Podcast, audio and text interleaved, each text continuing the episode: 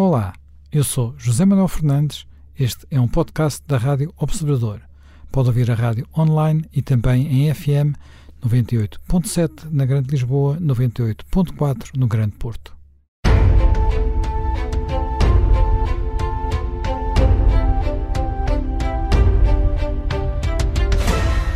Bem-vindos de regresso a mais um Conversas à Quinta e hoje para falar de uma figura histórica incontornável. Há 200 anos, uh, 5 de maio de 1821, morria numa ilha remota do, do Atlântico Sul Napoleão, Napoleão Bonaparte. Ele estava lá exilado já há praticamente seis anos e uh, tinha tido um final de vida triste, enfim, tinha aproveitado para escrever as suas memórias, uh, tinha tentado aprender inglês sem grande sucesso, mas não é essa parte da vida que conta. O que conta foi o que ele fez na sua passagem meteórica, mas mercantíssima, pela vida pública, primeiro francesa e depois europeia, no final do século XVIII e princípio do século XIX. Napoleão é uma figura que fascina, uh, sem dúvida nenhuma, devido um pouco às opiniões, apesar de hoje ter, porventura, mais admiradores do que pessoas que o contestam, que não deixa de ser algo extraordinário para alguém que, no fundo, levou a guerra a todos os cantos da Europa, de Portugal até Moscou, ah, portanto, Lisboa a Moscou uh, e até ao norte da África. em muitos aspectos, ele percorreu quase os mesmos caminhos que Hitler percorreu, percorreria no século XX e cometeu quase os mesmos erros sim, sim. que Hitler cometeria no século XX, uh, porque fez alianças que depois desfez, uh, caminhou para a Rússia onde se perderia como Hitler se, se, se perdeu, uh, também rompendo uma aliança com uma paz, pelo menos, com, não, não era com era com o czar da altura, não é? Alexandre I, enfim, Uh, esteve no Egito, uh, chegou a estar no Egito, onde as coisas também não correram bem. Uh, Hitler não chegou ao Egito, mas tentou. portanto, há aqui paralelos de, alguma, de, de, alguma forma, mas não há. A imagem dos dois não é de forma nenhuma comparável. a imagem de que os dois, os dois beneficiam. Este é um dos aspectos mais de alguma forma mais, tem um lado de paradoxo, porque exceto porventura na literatura anglo-saxónica, entre alguns escritores, historiadores anglo-saxónicos continuam a ser muito críticos da figura de, de Napoleão, uh, Napoleão e o bonapartismo continuam a beneficiar de uma imagem muito, muito positiva. Uh, alguém que fez o que ele fez pela Europa fora, porque fez de facto muitas guerras. Alguém que tratava os seus exércitos com que era um chefe indiscutivelmente genial, mas ao mesmo tempo tinha muito pouco respeito pela vida dos seus soldados uh, e os conduzia muito facilmente para situações de, de morte e de, de, de sofrimento uh, enorme. Uh, isso parece hoje não ser tido muito em consideração e mais depressa encontramos pessoas a, a lembrar, por exemplo, a forma como ainda hoje eh, muitos países europeus seguem a herança do código, dos códigos legais eh, que ele deixou um pouco por todo lado, designadamente nós cá em Portugal. Eh, algumas das nossas leis são, de alguma forma, inspiradas naquilo que são os códigos napoleónicos. Uh, me Pinto, uh, bonapartismo, herança napoleónica, esta ideia de um homem genial que transforma o mundo, uh, tem razão de ser?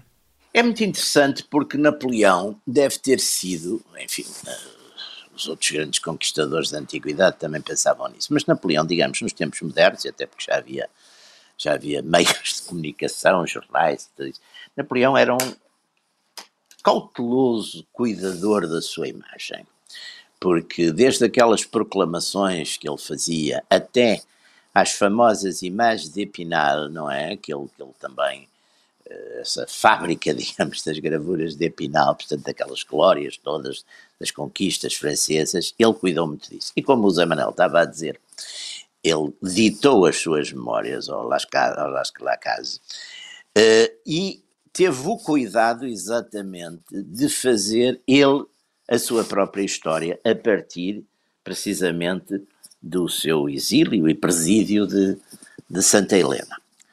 E então é, é, é, é, muito interessante, porque a grande literatura francesa do, dos princípios do século XIX, estou a pensar, eh, estou a pensar no Stendhal, estou a pensar eh, em Balzac, por exemplo, e até o próprio, um bocadinho já mais tarde, o próprio Zola, Victor Hugo, quer dizer, toda a grande literatura francesa acabou por consagrar, digamos, a figura e o mito de Napoleão e dos tempos napoleónicos. Quer dizer, o, o, o, se a gente for ler, por exemplo, e, e vale a pena, porque é um romance fabuloso, o princípio da, da cartucha de Parma, do Stendhal, é aquela entrada exatamente dos, dos franceses, a entrada em Itália, não é? A invasão de Itália, a passagem, pelo, passagem dos Alpes, aquela magnífica uh, planície do norte de Itália ali a desenhar-se toda, quer dizer, portanto, as vitórias. De,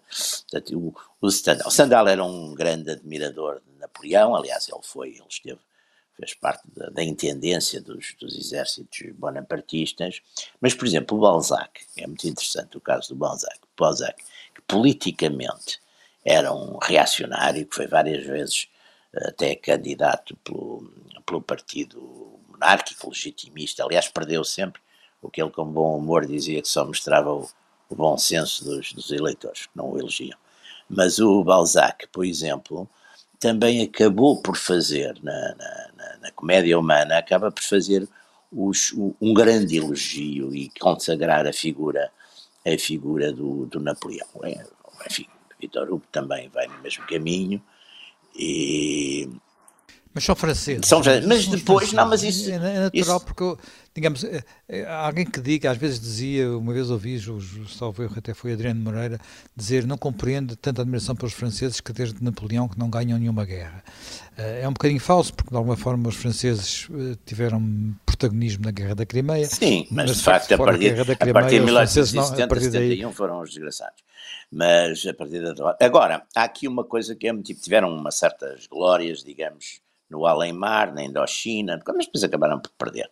Agora, de facto, bem, mas o fenómeno do Napoleão é muito mais, é muito curioso, porque o Napoleão, por exemplo, na imprensa inglesa, nos anos a seguir, a, a seguir à, guerra, a seguir às guerras napoleónicas, é tratado como uma espécie de Hitler. É? É tratado como uma espécie de Hitler. Agora, o que o Napoleão beneficia muito, e nisso beneficia Exceto, porventura, pelos polacos. Sim, polacos é não, é tratado pelos ingleses, o resto não. E é, e é, beneficiado depois por uma coisa muito importante, que eu acho que, que vale a pena pensarmos nisso. É que o Napoleão nasceu, de facto, numa pequeníssima, uma família de pequena nobreza, que era de uma origem da Toscânia, não sei que eles tinham assim alguns, tinham alguns pergaminhos e puxavam um bocado por isso, mas enfim. Ora, esse homem que nasceu aí, ter conseguido chegar enfim, a, a ser o, o, maior das conquistas todas na Europa. Além disso, consagrar, digamos, a sua entrada na boa sociedade, casando com a filha do imperador do, da Áustria, não é? Portanto, um, ligado sempre àquela coisa da Áustria do Sacro Império.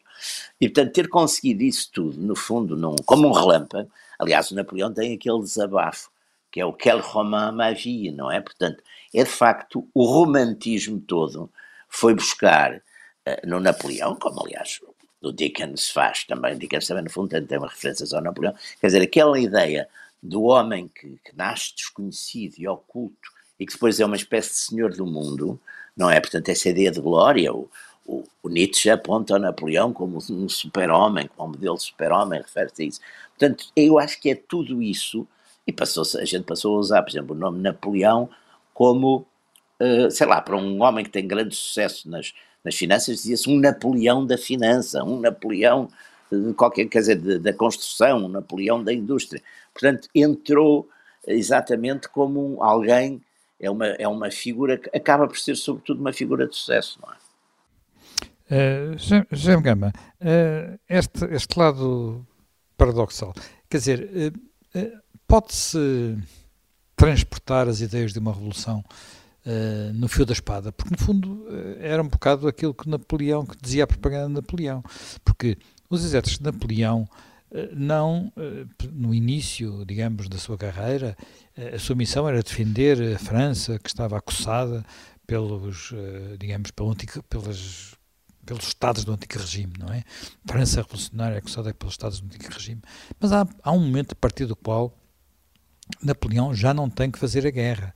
Uh, a partir do qual a França passa a ser, uh, passa, uh, mesmo quando faz a paz, mesmo quando chega e vai ganhando batalha atrás de batalha, campanha atrás de, de, campanha e estabelece a paz, há sempre uma altura em que ele re, recomeça as campanhas, recomeça as guerras contra os, os seus inimigos, sejam hum, quais forem, a Prússia, a Áustria, uh, eternamente a, Grã-Bretanha, o Reino Unido, em nome de uh, levar ele não leva apenas, não é só apenas classicamente expandir um pouco as fronteiras, ele procura transformar os países, uh, transformar tudo, transformar as leis, transformar os Estados, fazer uh, regimes novos, mesmo que ponha lá formas de regimes antigos, não é? Portanto, propõe lá as suas famílias, uh, membros da sua família ou, ou, ou os seus Sim. generais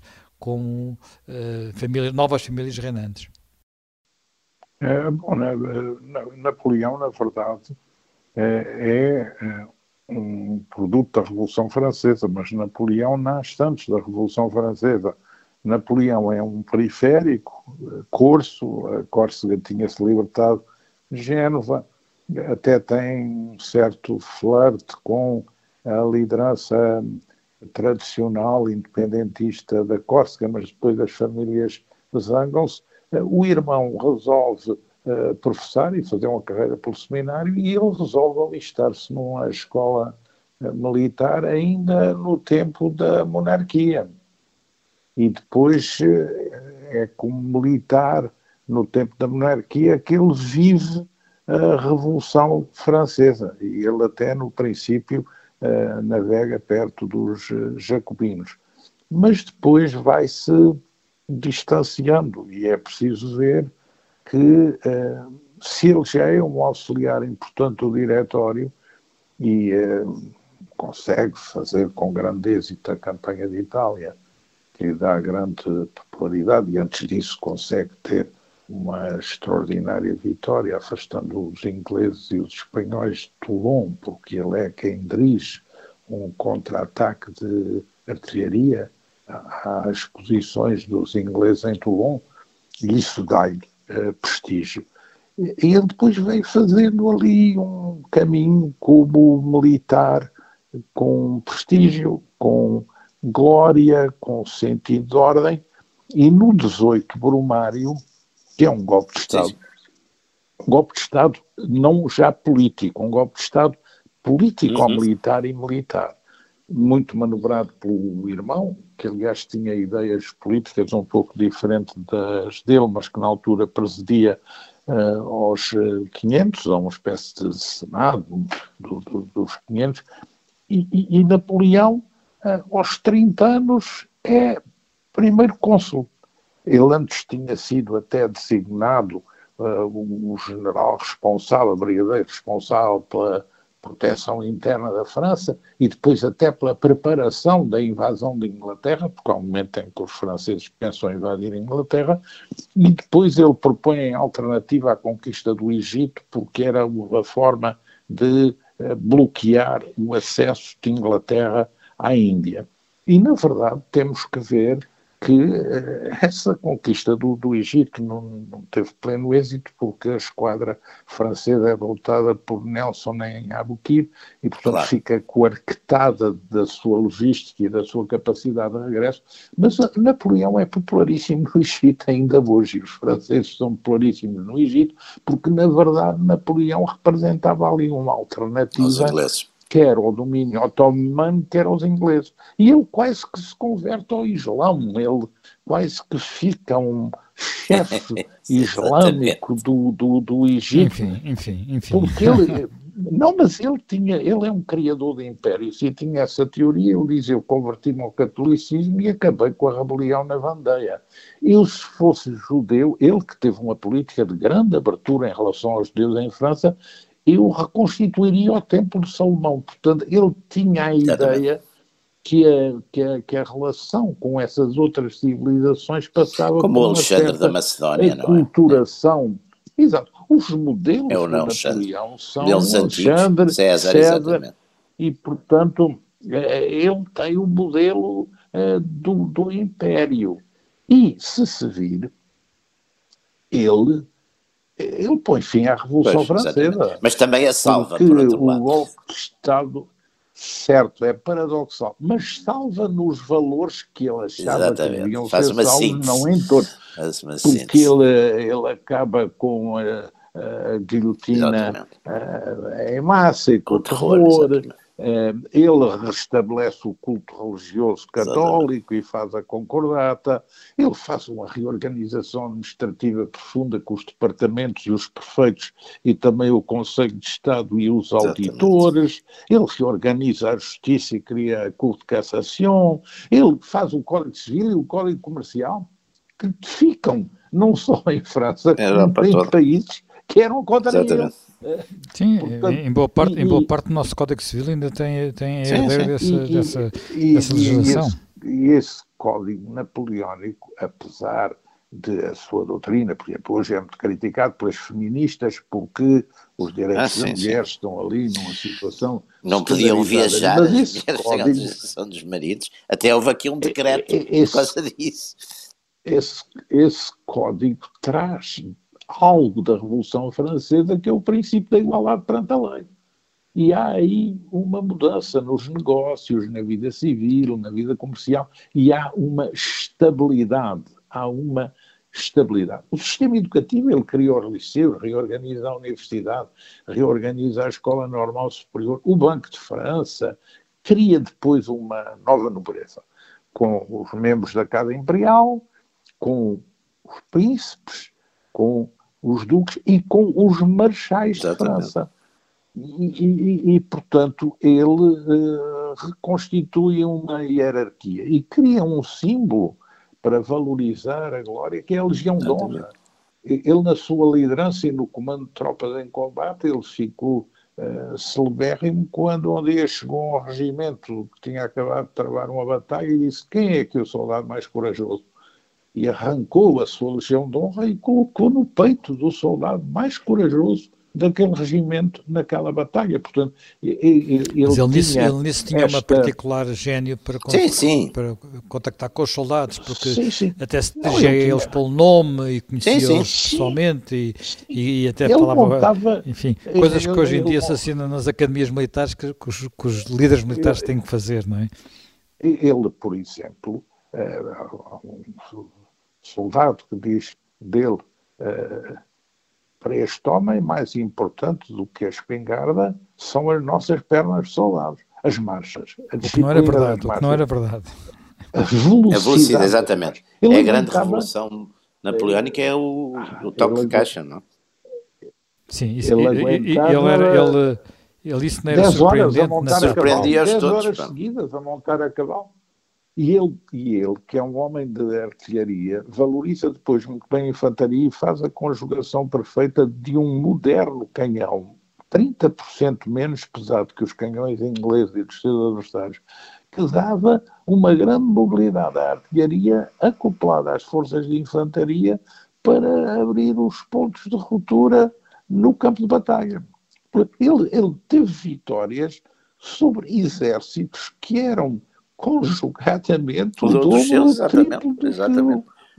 Destruía-os um um. Eh, porquê? Porque ele eh, jogava a surpresa, eh, criava zonas de ataque que eram fictícias para depois poder atacar por outros lados, e no centro do coração da batalha ele tinha uma intuição genial para, de repente, colocar em minoria facções da Força Armada que ele estava a combater e que globalmente era maior do que a força que ele representava. E, e depois usava isso da glória militar. Ele tem uma frase que exprime uh, muito bem isso, que é o meu poder depende da minha glória uhum. e a minha glória depende das minhas vitórias. Uhum.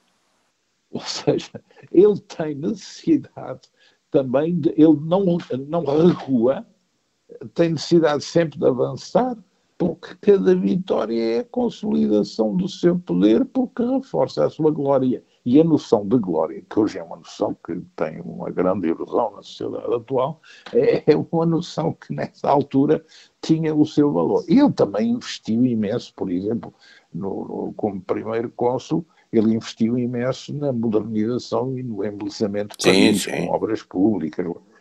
Porque não nos esqueçamos que a França está totalmente desfeita com a Revolução Exatamente. Francesa, no terror e que está à mercê de vir a ser retalhada pelos seus adversários sim, sim. e inimigos. E ele consegue virar algo que estava numa decadência irreversível numa força que eh, se transforma num poder europeu, como se viu. Mas podia dizer-se, podia ter parado em 1805, ele nunca para. Mas já vamos, já vamos, vamos tentar, é vamos tentar discutir isso. Invadir a Rússia depois de ter quase conseguido fazer um tratado com a Rússia. Bom, Bem, muito bem. Vamos, vamos retomar esse tema na segunda parte do Conversas à Quinta. Regressamos dentro de alguns minutos. Estamos de regresso ao nosso Conversas à Quinta, estávamos a falar da figura de Napoleão e este é precisamente uma das questões, eh, e estávamos precisamente a discutir esta questão. Uh, Porquê é que Napoleão não parou quando estava no auge da sua glória? Porquê é que ele não parou das várias oportunidades que teve quando a França praticamente já dominava a Europa toda? Tinha, enfim, havia regiões onde, onde, onde sempre se manteve a resistência, a Península Ibérica, por exemplo, que nunca se submeteu completamente. Uh, sempre teve o problema do, do, Reino Unido, que nunca conseguiu derrotar, porque nunca conseguiu derrotar a Royal Navy, mas o Reino Unido era fora do continente, mas houve uma altura em que a França tinha, tinha incorporado a Bélgica, tinha incorporado a Renânia, tinha submetido a Prússia, tinha submetido a Áustria, tinha uh, praticamente também, podemos dizer, incorporado grande parte de, uh, da Itália, porque numa altura destas em que, de facto, o imperador dos franceses, que era assim que Napoleão era conhecido, porque ele de facto não... Uh, ele não eh, não acabou com todas as instituições da República. A França não deixou, ele não deixou de ser uma república com Napoleão, isso é uma coisa também que deriva da sua, da sua habilidade. Uma república política, imperial. Uma república imperial.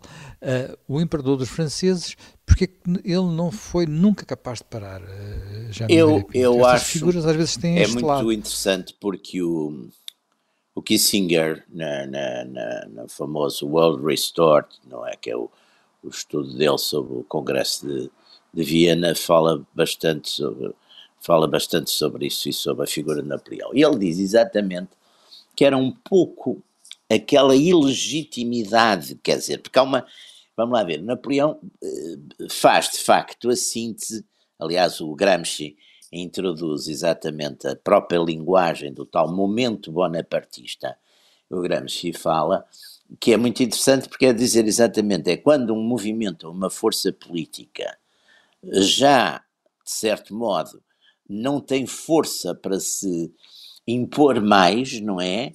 Mas tem força para bloquear. E de facto, o que a gente tem no, nos anos 90 da, da, Revolução, depois do Termidor, eh, portanto, o fim do terror, do Intermidor, etc., temos, por um lado, para um, uma importante corrente restauradora monárquica, hein, forte, e temos, de certo modo, uma linha republicana que também pode bloquear essa corrente, essa restauração, mas também já não pode, até porque isso seria uma deriva esquerdista que houve, mas que também não quer. E, portanto, o Napoleão, de certo modo, faz um bocadinho o que o César fez também na altura da, da República Romana, quer dizer, faz uma coisa nova, faz uma espécie de síntese, de, pega numas coisas de um lado, pega noutras, mas isso também, de certo modo, acaba por ser uma. Ele, ele no fundo, tenta, por uma espécie de legitimidade de exercício, não é? uh, tapar isso, mas a sua, no fundo, a, a, sua sede, é um bocado como, de facto, como no princípio estávamos a dizer, é um bocadinho como o Hitler. O Hitler também é, são, são figuras que têm ali um, um lado uh, que escapa muito, um lado que escapa muito à racionalidade. Ora bem, onde é que o Napoleão, de certo modo, vai exatamente fracassar? Como já vai fracassar exatamente onde aquilo que ele estava habituado, que era a batalha decisiva, a batalha de grande confrontação, era isso que ele sabia fazer e ganhava sempre. Só perdeu o Waterloo. E ganhava sempre. E é exatamente o que lhe é, de certo modo, recusado, quer na Península, onde, no fundo, os grandes levantamentos, quer em Portugal, quer em Espanha, são irregulares, que depois os, são, são guerrilhas, são irregulares, que depois os, os, os ingleses. Península, onde ele praticamente nunca, ele nunca vem. vem é? Ele não chega, ele chega ali a uma altura que vem, chega ali, é. vai entrar, está, ele, ali pelas bordas. Chega, sim, mas, mas ele vai pelas é, bordas, acho que é, chega a Saragossa é, e pouco chega. mais que isso. E depois é a Rússia. Porquê? São os lados selvagens, chamemos-lhe assim, da época. Porque no resto do, da Europa ele ganhava a batalha decisiva e fazia a paz e ocupava e dominava. E não havia tirando no Tirol do Sul, que houve uns levantamentos do André Sofer, a maior parte desses sítios nunca houve, uma vez ganho, nunca houve guerrilhas, nunca houve nada disso. Ora bem, o que é que, o que é que, onde é que é a morte dele? É exatamente, acima de tudo, na Rússia. Porque na Rússia, uma figura, porque eu tenho imensa admiração, que é o Kutuzov, aquele, o, o, o Zarolho, não é? O, o general. O Kutuzov, recusa-lhe exatamente a batalha decisiva, porque ele sabe perfeitamente. Ainda há uma grande batalha ah, Borodino. chegada a Moscou, mas, ah, Borodino. Borodino. mas há uma batalha, uma batalha que se pode considerar é, indefinida, uma batalha que ele ganha, pois, mas não é uma batalha decisiva. Portanto, o, o porque o, o e, e, e, eu tenho muita admiração pelo Kutuzov, porque o Kutuzov é muito atacado na altura pela, na Rússia, pelos seus iguais, pela, pela corte, porque, porque dizem que ele é um cobarde que está a entregar a Rússia, e ele diz o centro vital da Rússia não é território. Território é o que a gente mais tem, interessa para nada. O, o, centro vital da Rússia é o exército russo. Se a gente perder o exército russo, estamos vencidos. E, portanto, arrasta o Napoleão até, até Moscou. Depois, por ordem do, do czar, os russos, aliás, quem executa isso, que na altura era uma espécie de presidente da Câmara, o governador de Moscou, é o, é o pai da Comtesse de Ségur, que por isso depois tem que se vir embora, porque queimou as casas todas dos seus amigos. Eles pegam fogo, a, a, obrigam Napoleão a, a, a, sair, de facto, depois é aquela terrível retirada que é, que é sinistra, onde morre de facto grande parte do Além disso, os exércitos franceses, já na invasão, há coisas curiosas, eu agora por causa desta Estamos a falar de um exército que tinha 450 mil homens e que e, atravessa e que o volta com 30 mil. Rússia com 37, Exatamente. 30 mil, 37 é mil, salvo erro. Mas, por exemplo, uma das grandes destruições desse exército foram os piolhos, o tifo. Na invasão, já nem foi na retirada. Quer dizer, o, o, o, todo, todo, há uma.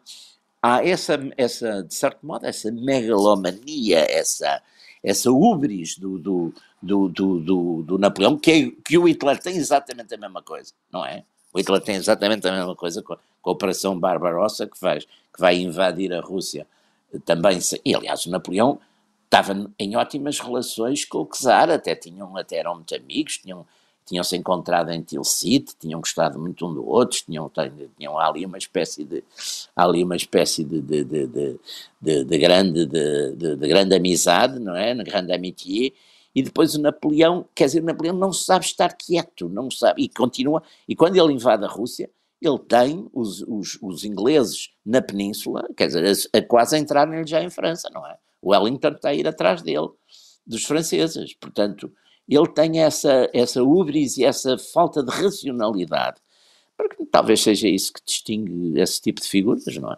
Já me engano, mas há, ao mesmo tempo que há isto, há, uh, por exemplo, a percepção de que, apesar de tudo, há esta herança. Uh, como disse, alguns povos, é o caso talvez o caso mais paradigmático é capaz de ser os polacos, os polacos são um povo que por, pela, por razões geográficas até, e por, fica num território que tem sido uma espécie de corredor por onde passam uh, alemães para um, primeiro prussianos, depois alemães para um lado, russos para o outro, Sim, sempre ali uh, coitado, sempre, sempre, sempre como terra de passagem. Mau sítio. Que uh, depois, de, depois de Napoleão tiveram ali um período de, de independência.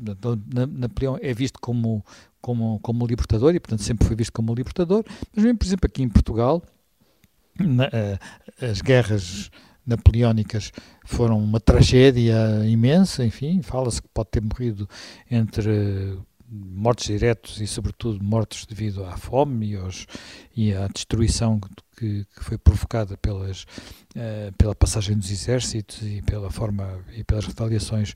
Enfim, há quem fala em 20% da população, portanto, uma, algo que ainda no princípio de, de, do século passado, do século XX, as famílias no campo, sobretudo, se recordavam do que tinha sido, do que tinha sido isso, e, no entanto, uh, não muito tempo depois, havia uma memória da, da, da, da, figura que não era negativa. E nós tivemos, e tínhamos, tínhamos tido, e tivemos eh, generais que tinham combatido no exército napoleónico que regressaram quase em glória para, para, o Freire, não é?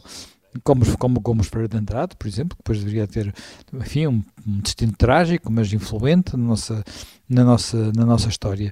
Uh, isto é. Uh, Quer dizer, é aquele lado paradoxal, porque parece que é alguém que uh, está de um lado em que os ventos da história parecem soprar, apesar de usar métodos que não são os métodos mais apropriados. Sim, se, se, se vir, se nós formos ver, uh, Napoleão é, é responsável por 2 milhões e meio de mortos, uh, um milhão de franceses e um milhão e meio de outros países e, e, e restaurou a escravatura uh, no, no, no, Caribe e, e, na Louisiana. Portanto, à, à luz de conceitos atuais, uh, isso é inteiramente verdadeiro. Mas depois também se vê que uh, Napoleão é a palavra procurada na Google logo a seguir a Jesus. E quando se celebra Waterloo, o Wellington, etc., os gadgets, mesmo os ingleses compram mais gadgets de Napoleão Sim. do que gadgets de Wellington. Depois temos que ver também uh, a Polónia, porque a Polónia é sanduichada entre a Rússia e a Prússia, e portanto Napoleão deu ali uma primeira ideia de proteção e de respiração livre. Mesmo toda a parte alemã que não é a Prússia, Uh, viu, uma, na hipótese de uma aliança com Napoleão, o modo de contrabalançar a influência, a influência prussiana. E, e, e todos os povos que eram parte do Império Austríaco também regozijaram com o fim do Império Austríaco claro. uh, em virtude da ação de Napoleão. A unificação da Itália praticamente é feita por Napoleão. E isso também é algo que conta. E assim, por exemplo, é que se explica que Hegel, por exemplo, Exatamente. Hegel, quando vê, quando vê Napoleão, eh, Hegel tinha estado a escrever a fenomenologia do espírito, as tropas de Napoleão chegam a Iena e Hegel vê o imperador e vê o imperador desfilar e a sair no seu cavalo para fazer um reconhecimento militar. E ele diz: Bom, vi o imperador, do, esta alma, alma do, do, mundo, mundo a sair para um reconhecimento. É efetivamente um, uma sensação maravilhosa uh, ver semelhante indivíduo concentrado aqui sobre um ponto, sentado num cavalo uh, que se estende sobre o mundo e o domina. Portanto, o, o Hegel Sim. O e o Goethe, o Goethe tem uma admiração por Napoleão também. No Napoleão. Extraordinário. E o, o, o Nietzsche e, e vários, e, e, vários outros. E, portanto, isso é Napoleão também era um grande leitor. Era um grande leitor também, não é? Ele era um grande leitor desde, desde a infância. Exatamente. E, desde, e, e ele até chegou a admitir que pudesse vir a ser escritor para se afirmar e não tanto saliente pela sua glória no terreno sim, sim. militar, mas ele, quando descobre que a glória é militar é, é algo que está ao seu é. alcance, Embora se note depois nos comentários que ele sim, dita sim, em Santa Helena, eh, talento. Literário, não, ele ia sempre a ler. É impossível. sempre a ler. É impossível querer fazer uma meditação sobre a política, o poder, ou sobre a arte militar, sem ler Exatamente, os Napoleão, Napoleão claro, claro, que são é, muitíssimo judiciosos, até na apreciação sobre os povos com quem Exatamente. ele teve confronto. Sobre os russos. Por exemplo, aquela coisa dele é, sobre os, quando os russos é queimam Moscovo, aquela coisa que ele diz, são Sim. os citas. Ele fica impressionadíssimo com aquela brutalidade, com e aquela violência, não é? E sobre os portugueses, ele diz numa carta ao Junot de 31 de outubro de 1807, o português é bravo. Uhum. Um grande é elogio. E tem razão. Quando ele analisa, o, por exemplo, em relação eh, ao que não é o sucesso de uma cena. Uma cena era o general querido filho da Vitória, não era tão brilhante como o general Ney, mas era no Areópago bonapartista uma das glórias e eh, foi enviada à Península com uma missão muito específica e, e, e ele descobre, e o próprio Napoleão comenta isso, que a tática usada pelos ingleses, por exemplo, nas linhas de torres, de não permitir o flanqueamento, porque de um lado está o Tejo, do outro lado está o uhum. Atlântico, e de ter feito terra queimada, porque uma das invenções do Napoleão é não ter logística de abastecimento para andar exatamente. mais depressa e abastecer-se no nos no locais. Terreno. Quando há terra Foi queimada, não fizeram, pode abastecer. E depois, e, e aqui, e aqui também, também, exatamente. na Península. E depois é... Uh, guerrilha. Guerrilha. Guerrilha popular. e isso é uma coisa que, para um exército tão bem organizado e tão modernizado, tão rápido, é um imprevisto. E isso só se consegue fazer com um bravo, com um povo que não é cobarde e que é combativo. E isso ele aprecia e admira. Pois. Digamos, é uma, é uma legião de honra. Esta frase é, é uma legião de honra atribuída por Napoleão ao povo português. Uh, mas, uh, olhando agora à distância, falta ainda um ponto que me parece, que me parece importante, Jaime Nogueira Pinto, que é porque é que ainda hoje falamos de alguns políticos como sendo bonapartistas? Como é, porque é que hoje ainda falamos de Macron como sendo alguém que sonha com o bonapartismo? Gostaria de ser Napoleão Bonaparte, que gostaria de ter um mas tipo... não marchou não, mas 200 mil não fez tropa 200 mil quilómetros não fez, não fez tropa pá. Napoleão marchou não fez tropa não, que eu saiba pois, ele não fez a tropa, saiba. não fez essas coisas todas mas uh, em França, uh, mas não é só em França. Não, há muito, muito, é, é uma figura, aliás, vamos lá ver, uh, até porque não há dúvida que o, quer dizer, vamos lá ver, o sistema napoleónico é um ressuscitar moderno do cesarismo, foi o grande, a grande ressurreição moderna do cesarismo, é verdade, é evidente que houve outras ressurreições do, do cesarismo, Cromwell foi uma ressurreição do cesarismo, o, o nosso, até de certo modo, o, o, o, o, nosso Sidónio foi um, um, cesarismo breve, mas foi isso também, quer dizer, no fundo, que é, que é aquela coisa que o Napoleão, aliás, usou muito, que era o plebiscito, aliás, é muito curioso, porque o Marx e o Engels são bastante críticos do sufrágio popular e universal, porque dizem não, que isso dá, isso dá o, o, o, o cesarismo, dá, dá o Napoleão, dá as coisas, de, portanto eles tinham ficado muito mal impressionados, mas é, é, é, é essa figura que é no fundo também, uh, que, é, que é também aquilo que a gente hoje chama muito o tal populismo, bom, há uma figura em França que encarnou um bocadinho isso, foi o, o general de Gaulle, de certo modo, reviveu um bocadinho a, a, aquela ideia da, da, grandeza da França, numa altura que já que era assim, de certo modo, um bocado a, contra-sistema, aliás, de certo modo até a hostilidade do de Gaulle ao, ao, aos Estados Unidos também é um, e aos anglo-saxónicos em geral, mas sobretudo aos Estados Unidos, é um repetir da, da coisa do, do, do, do, Napoleão, é uma espécie de herança de, da coisa napoleónica com, com os ingleses, portanto, Uh, ah, e, e, a gente, no fundo, é sempre tentado, quando vê um, uma figura, por exemplo, um militar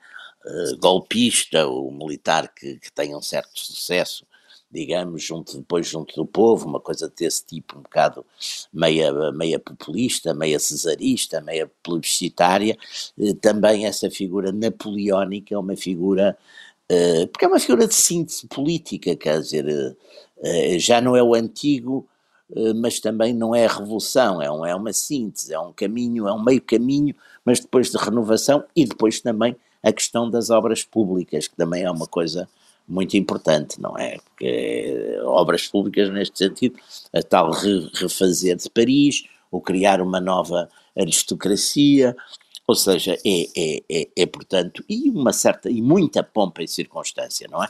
Também. Ele, era, ele é, que ele, é que ele trazia com, digamos, ele trazia com ele além de do gênio militar, talvez seja facto um certo gênio político também. marca desde o princípio. Uma sensibilidade Ele tinha política um gênio político, uma vontade reformista, é. uma vontade de, de, construir Estados novos. É, mas depois uma ubris. Não falava em construir um, um homem novo, mas um, uma coisa novo. nietzscheana de, de, ultrapassagem permanente e, portanto, isso depois foi, foi o que o liquidou, não é? Mas talvez se ele não tivesse sido liquidado, talvez não tivesse entrado assim na história. Se ele ficasse muito tranquilo a partir de 1805 a governar a França e aquela Europa que dominava, enfim, talvez, talvez tivesse morrido muito mais velho, mas não tivesse entrado assim na glória da, da história. Não? É? Ele também tinha essas preocupações. Bem, nós entretanto uh, escutámos o tempo de mais um, mais um programa, uh, encontramos-nos de novo dentro de uma semana para mais um Conversas à Quinta.